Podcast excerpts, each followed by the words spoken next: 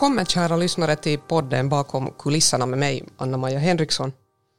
Idag har vi ett mycket tråkigt eh, tema, men jag tror det är viktigt att vi talar om det.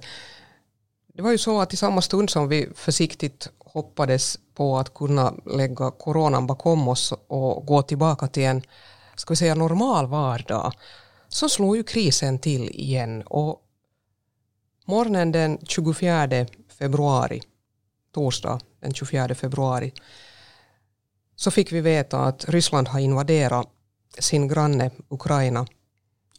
Putin har invaderat Ukraina och kriget kom till Europa.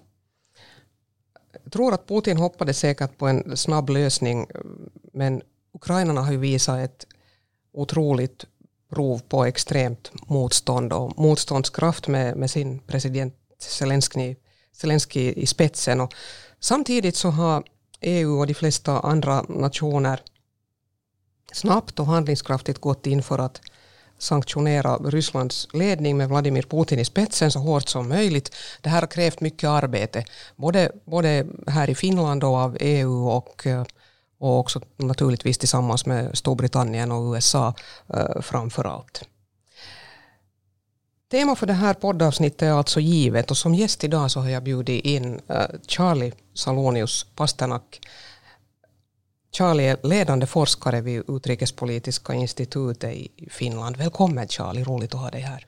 Tack så mycket, det är en ära att vara här fast ämnet ju är, är tragiskt men, men tack så mycket för inbjudan. Och med oss vid bordet så har vi också Ted Urho, poddens professionella frågeställare. Välkommen Ted också till dig. Tusen tack, roligt att få vara med. Och nu när vi gör det här avsnittet så har det gått exakt en vecka sedan Ryssland invaderade Ukraina på Putins order. Och Charlie, till din expertis så hör USAs utrikes och inrikespolitik samt finsk säkerhets och försvarspolitik. Hur ser du på läget just nu och vad kommer att hända? Ja, det, mänskligen funderar på det liksom globala bilden, hur det här påverkar globala säkerhetsbalansen och allt det här gör i Europa. Och sen förstås tror jag kärnan för mig är förstås hur det, hur det går för gemene man och kvinna och barn i Ukraina. Och det där, där om man börjar så ser det ju nog värre och värre ut. Um, som du sa här så, så var förväntningen kanske att det blir en sån här blixtkrig över på 48-72 timmar. Och sen är det, det där som tur inte blev så så är det ju mera och mera ukrainska civila som nu tydligen i, i städerna får börja betala allt ett högre och högre pris. Och eh, jag har ju hört att det ska bli äh, idag väl äh, lite mer diskussioner mellan Ukraina och ryska det där äh, motparterna. Men första gången de träffades så har vi hört att ryska sidan hade liksom ökat sina krav från det vad det var före kriget. Så jag tror inte att det är hemskt möjligt för ukrainska politiska ledningen nu att säga att hej, nu accepterar vi ännu värre. Det där, nej. Så vi, tyvärr följande dagarna så tror jag att vi kommer att bara att se värre och värre nyheter från Ukraina på den civila sidan. Sen hoppas jag ju det där, äh, fast igen, det är ju tragiskt att de här 19-åriga ryska soldaterna och beväringarna som har blivit skickade ovetande ofta. Sen finns det ju proffs där också. Mm. Så det där, men, äh, men, men hoppas jag ju måste säga det där fast jag försöker vara observatör som forskare att det går bättre och bättre för ukrainska militären och försvar. Precis. Och de har ju nog klarat av att sätta emot ganska, ganska hårt faktiskt och kanske till många stora överraskningar. Att lite får man ju nog en sån känsla av att, att eh, det är lite liksom vinterkrigsanda där ukrainarna beter sig så som finländarna gjorde då i tiderna när det begav sig. Det, jag, exakt det jag någon gång varnar för att, att för mycket titta på liksom historien men det här är nog var parallellerna är slående gällande hur gammalt landet så att säga var när kriget kommer. Um, hur man har varit splittrat och sen enat och det finns massor med samhälleliga paralleller också här. Um, och inte minst just det här att man har visat att man från by till by försöker göra allt möjligt. Exakt. Um, och, och, och att det sprids. Nu sprids det ju liksom varje minut och timme kan man där uh, se diverse aktioner från civila springa och stå framför ryska tanks och allt det här som man förr kanske läste om liksom dagarna efter på New York Times som finska hjältar som hade kastat molotovcocktails då. Så det finns alla möjliga slående paralleller här och, och jag skulle säga att den här, tala om det säkert mera just men den här hela nästan världens känsla att hej, nu har vi något som vi kan stödja.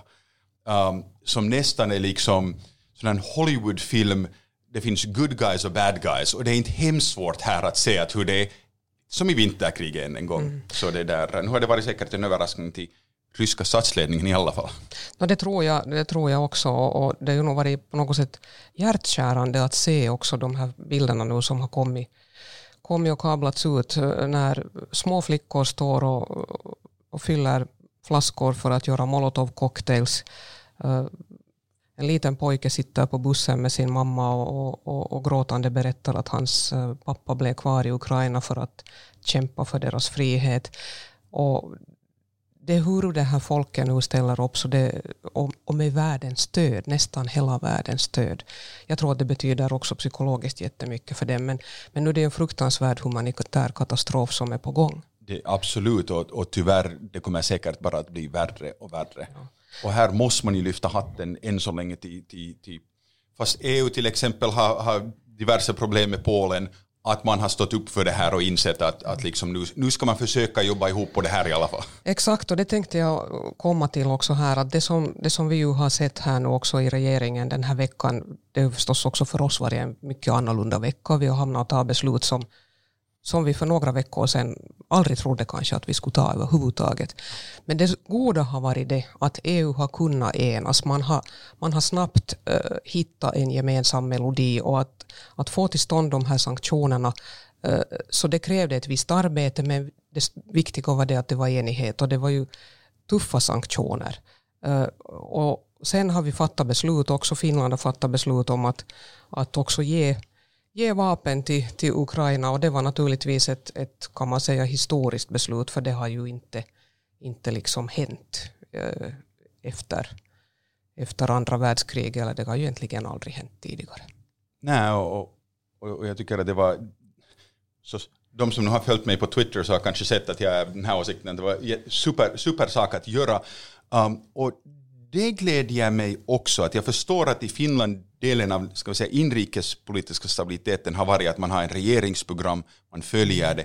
Men att man också sen har möjlighet, som vi sa med corona och här, att inse att nu är det här en särskild situation. Att man kunde inte förutspå det här, inte bara några år sedan, men inte ens några veckor sedan. Jag har sagt här att på mitt bingokort var definitivt inte en vecka sedan ens. Nej. Vad vi har sett gällande sanktionerna, Uh, det att man använder EU-pengar och försöker i alla fall, fast det nu kanske inte går igenom, att köpa jaktplan till Ukraina och Finland skickar vapenstöd så det är liksom uh, det är på sätt och vis hjärtvärmande också, fast det är en otroligt tragisk situation. No, det är så. Och, och det är klart att, att vi gör ju det här för att vi vill hjälpa Ukraina. Och det, det, jag tror att alla ser det att, att när ett land blir anfallet utan kan vi säga någon som helst orsak, ett land där man lever i fred och bygger upp sin demokrati och försöker liksom stärka sin demokrati. Och så kommer en yttre kraft och, och tycker att nej, men det, här, det, här, det, här, det här är vårt land. Eller, det är ju egentligen det som är det tragiska här, att, att då vi talar lite inledningsvis om att vad, var ska det här sluta, så, så Rysslands och Putins krav är ju egentligen att, att man ska sträcka upp händerna i Ukraina och eh, man ska byta ut sin statsledning och, och man ska också eh, ska vi säga, konstatera att Krimhalvön hör till Ryssland. Absolut det. Och sen om man också lyssnar på den här hela konstellationen, vad, vad Putin har skrivit om förr, så eh, det går ju ut på att i, i hans hjärna, så som han har beskrivit det, så finns ju inte Ukraina eller ukrainier. Utan, och de som, sa, de som på sätt och vis tror att de är ukrainier och inte, och inte ryska hjärta, så de ska förintas. Mm. Och vi har ju hört det här språkanvändningen förr i Europa. Och jag tror att det är också vad som har skrämt ganska många. Att, att det där. Nu gäller det inte ens bara Krim utan faktiskt att utplåna de som tycker att de är ukrainier. Det är fruktansvärt. Man, man blir ju chockerad av det där att det på 2020-talet kan finnas den här typen av tankar. Och det är ju kanske det som jag tycker att, att, att är, det mest obehagliga att ha civilisationen inte kommit längre än så här? Ja, och sen, sen här, jag att, försöker förstås, när jag också har som gett intervjuer och talat med HBL Junior och alla sådana mm. Att hur man förklarar det och sen försöka vända det på det positiva. Om jag ser nu på vad FNs det där uh, alltså general det där um, sekreterare har sagt, eller generalförsamlingen församlingen också nu ja. sa, så liksom de länder som stödde Ryssland, så där är ju liksom Nordkorea, Eritrea och vem var den? Syrien. Syrien var det. Ja, så liksom, och sen alla andra på andra sidan. Så det, det är ju också en signal som jag tror att um, ger någon slags mod åt de som är i Ukraina. Så När ens Kina, som då en, ska ha någon slags strategiskt förhållande med Ryssland, när Kina har suttit på sina händer och nu börjar kritisera det här hur man agerar, så, så då vet man ju kanske att, att det liksom, man inte har valt mm. rätt sida på ryska sidan. Utsikterna ser liksom inte så där hemskt goda ut men jag hoppas också för allt i världen att det åtminstone nu skulle bli ett, ett uh, uppehåll, att man skulle Någon slags vapenvila, ja, ja kom, kunna komma, komma till det. Men, men det ser ju inte riktigt bra ut så att, att vi, får, vi får se. Sen är ju förstås den stora frågan det att, att vad händer sen? Den, det, det vet väl kanske ingen. Nej, och här jag diskuterade mycket med kollegor på, på Utrikespolitiska institutet med andra utomlands att vad, vad kommer efter det här? Mm. Um, vi säger att det blir en vapenvila magiskt idag. Mm. Och sen i fredsförhandlingarna, vad är, liksom, vad är möjligheten för att efter det här så kan jag inte tänka mig att ukrainska folket hemskt lätt accepterar um, de krav som Ryssland hittills har haft. Um, och vi än en gång i Finland känner ju till att hur, hur det kan kännas att vara att det där um, jag vet inte, vad är liksom efter det? Jag tror jag tror inte för det första att Putin hemskt mycket har brytt om sig sanktionerna och tänkt mm. att vi vågar inte göra något sånt här. Men, men därefter, alltså tilliten till vad som helst ryska staten gör eller säger har ju vittrat sönder runt om i världen för några generationer skulle jag säga. Så det är faktiskt svårt att se att hur, hur utspelar sig det här i långa lopp? No, det här är ju precis det som, som sker nu och, och, och Ryssland har ju man kan säga i praktiken nu isolera sig själv och de här sanktionerna kommer ju nog att bita ofantligt hårt. Vi har sett att, att Rubens kurs har ju sjunkit drastiskt och uh, allt liksom stannar upp. Både näringslivskontakter, kulturella kontakter, idrottskontakter, allt. Och, och, och själva ekonomin och världsekonomin kommer säkert också att få sig en, en törn av det här men det är klart att Ryssland och ryska folk är ju det som kommer att märka mest av det sen när de börjar se effekterna.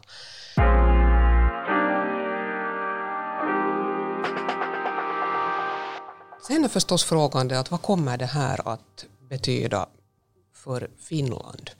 Och före vi går in och resonerar kring det så kan jag väl konstatera att det vet jag redan att det kommer att betyda att vi kommer att sätta också mera pengar på försvaret. Vi har redan fattat beslut egentligen om det att, att eh, det kommer redan säkert en tilläggsbudget i år. Men pengar är ju en sak, men sen har vi den stora frågan att vad betyder det här för, för vår säkerhetssituation? Och, och nu är det ju så att, att det har skett nu en så radikal förändring att man kan inte ju mera utgå från att vi någonsin kommer att gå tillbaka till det som var.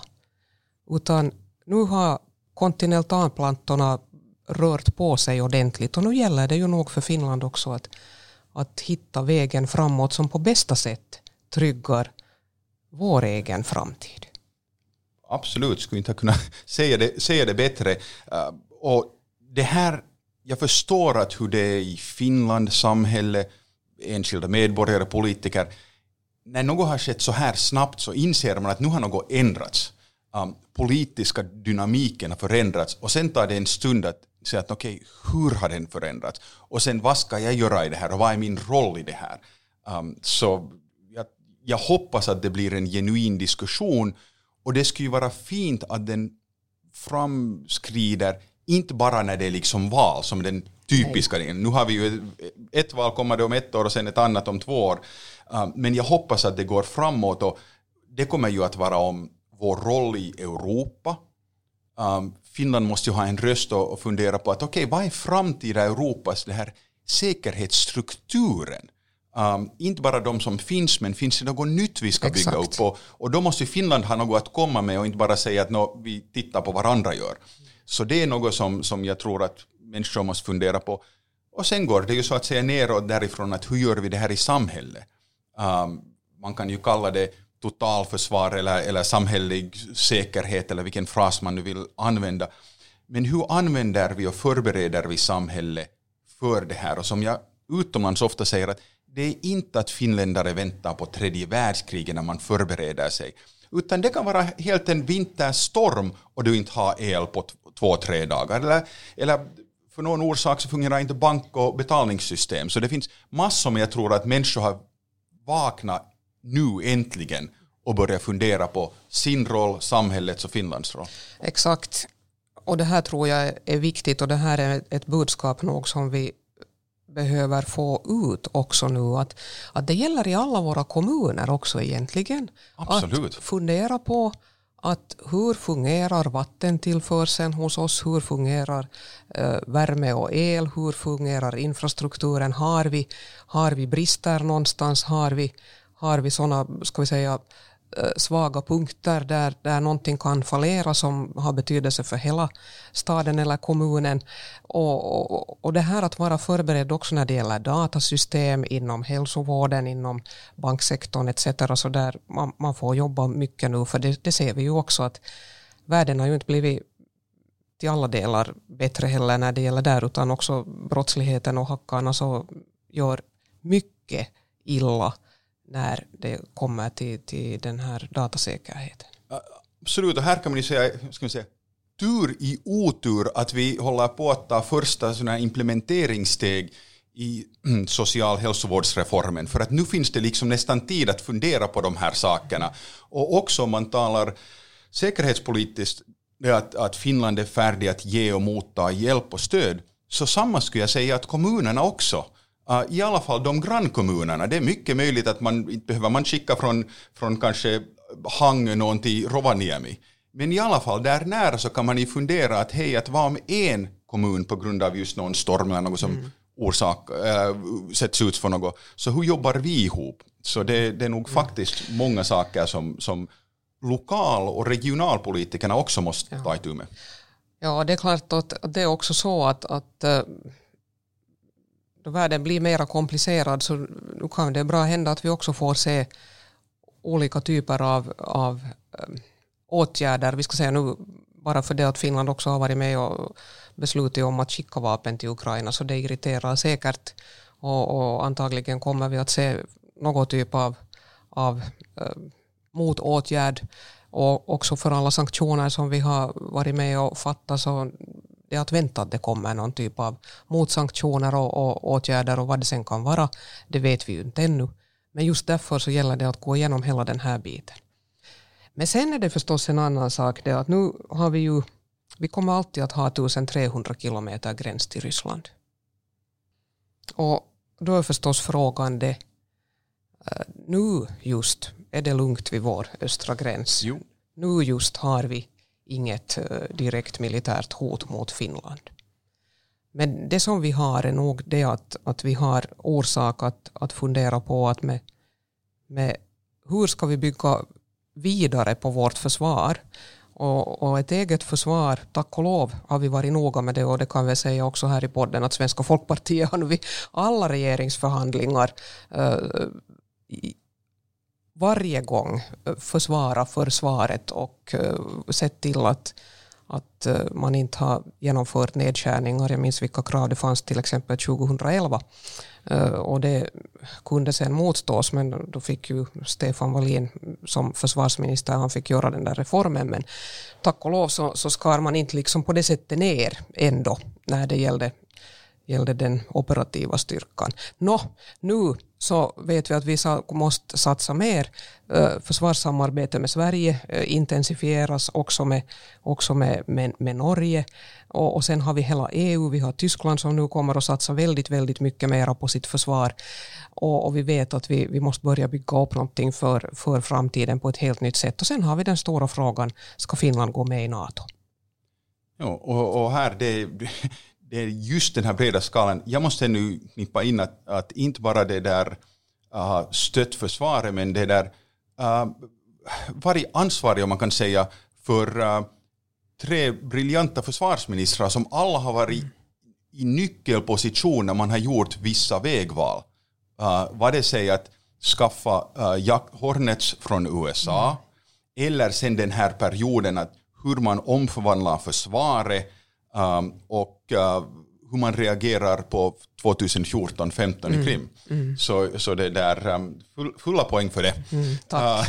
Uh, det där um, uh, men faktiskt, de här, vad vi har hört om tyska kommande satsningar, så man talar ju om tiotals miljarder euro. Och sen måste man ju hoppas att det används som en bra helhet.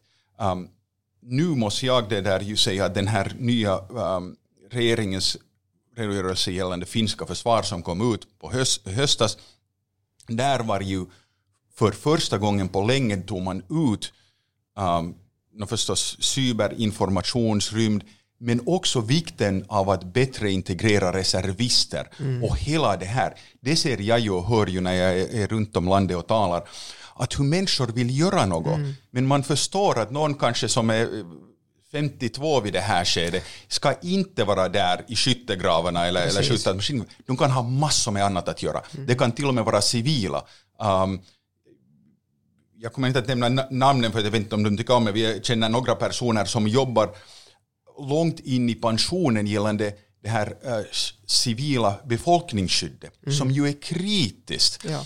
Och, och, att hitta en, liksom, fundera på hur stärker man försvaret och hur är försvaret en del av det här bredare finska samhälleliga försvar och resiliens. Och där behöver man nog alla från, från statsledningen till militären till sen Röda korset med mera, med mera. Exakt. Och det tycker jag väl man kan säga också som en parentes här att, att nu ser man ju att människor engagerar sig nu. Att den här viljan som finns runt omkring i vårt land i kommuner och företag att vara med nu och hjälpa. Det finns företag som skickar bussar till Ukraina för att hämta, hämta familjemedlemmar till, till personal som de har anställt. Helt otroligt. Så det är ju fantastiskt. Men jag tror också det är som du säger Charlie att, att, att det gäller ju att ha alla med och där har vi goda förutsättningar. Faktiskt goda förutsättningar. Och fast man nu förstås om man följer dagspolitiken på socialt media så tror man ju att det inte finns hemskt mycket det där, uh, det där saker som alla är överens om. Men jag tror att det är just det här att, att bygga upp försvaret. För att poängen med det är ju att man inte hamnar i samma situation som Ukraina just nu. Att ingen vill komma hit. Nej. Och då kan det ju te sig att det var liksom en onödig satsning med jaktplan eller, eller vad som helst. Men där är just poängen. Jag hoppas ju att jag aldrig får en, en, en kallelse till att faktiskt göra något Exakt. som reservist. Och det handlar ju just det här om att, att förebygga så långt det bara går och att försöka hindra kriget och jobba för freden. Det är just, just så. Och det, det är väl något som jag tror att jag också hör jämfört med kanske tio år sedan. Uh, de som jag känner som undrar att men du, varför är du engagerad dig i det här? Och jag tror att där hör jag, man inser att inte, inte tycker någon av oss som forskar i det här är något om krig. Vi vill göra det så att det mm. inte blir krig. Exakt. Och, och det kanske känns ännu mer personligt när man tittar och lyssnar på sina familjemedlemmar och, och vänners barn eller annat sånt här och försöker förklara just som du sa här rätt att nu är det ingenting som hotar Finland just nu. Man ska försöka hålla sina rutiner och, och liksom gå framåt med normala livet. Och sen förstås vara färdiga tillsammans göra och bygga upp vår säkerhet. Exakt.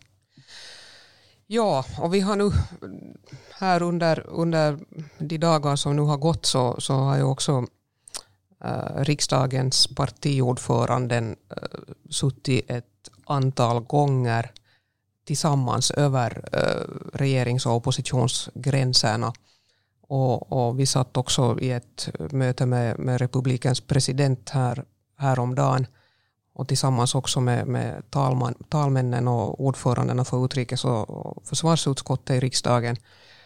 Och det där, det här att vi nu jobbar på bred front tillsammans och funderar på de här frågorna så det är otroligt viktigt.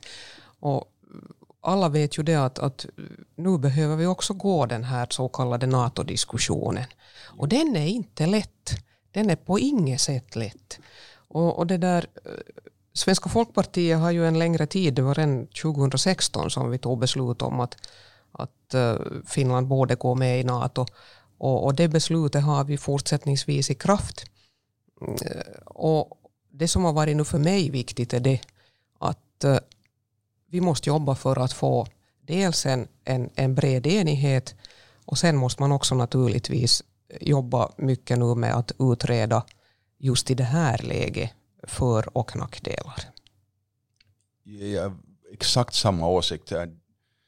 Jag var ju på institutet 2007-2008 gjorde vi en, en, rapport om hur NATO håller på att förändra sig. Vi tog inte det där mm. någon ställning till finsk NATO-medlemskap, men förstås drog vi vissa slutsatser och redan då skrev vi ju att om Finland skulle bli medlem så skulle vi se att Ryssland skulle använda politiska, diplomatiska, ekonomiska och möjligtvis också militära maktmedel eh, för att bekämpa det här så att säga. Så det har vi ju vetat. Men samma åsikt att nu ska man fundera på det här genuint. Och jag, det som jag hoppas är att ska vi säga, den här politiska dynamiken har ändrat sig på det sättet att alla partier kan engagera sig i en genuin diskussion om vad kanske ter sig detaljer. Men ett exempel, uh, vi har ju, tycker jag, genom EU-fördrag redan bundit oss till någon slags kollektivt försvar och säkerhet. Om vi blir NATO-medlemmar så gör vi det ju explicit militärt genom artikel 5. Uh, hur gör vi det här då? Kan man skicka ut, nu, nu säger ju grundlagen att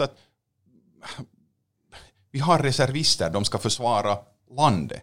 Vem är det som man kan skicka ut och stödja då Norge eller Estland till exempel? Och för att vi har sån militärstruktur som vi har så det är genuint viktiga samhällsfrågor var alla måste kunna diskutera att är det, alla, är det frivilliga som ska skickas? Det, det tror jag att det är bra legitimt svar. Det finns många sådana här andra diskussionssaker var jag tycker att jag hoppas att det inte blir en jo-nej diskussion mm. utan en genuin diskussion under året och det där och sen, no, senast när det blir alla de här valmaskinerna så måste ju många kandidater börja svara på det här. Men jag tycker att det är viktigt att det liksom, fast det är nu folket som vissa har sagt att har, har dragit partierna till den här diskussionen, så nu är det ju förstås beslutsfattarna som måste gå igenom det här och, och faktiskt ha den här detaljerade diskussionen. Så är det. Och, och, och sen är förstås också en fråga det att, att vilken är den tidsrymd vi har på oss och den is jag kanske inte besvara idag.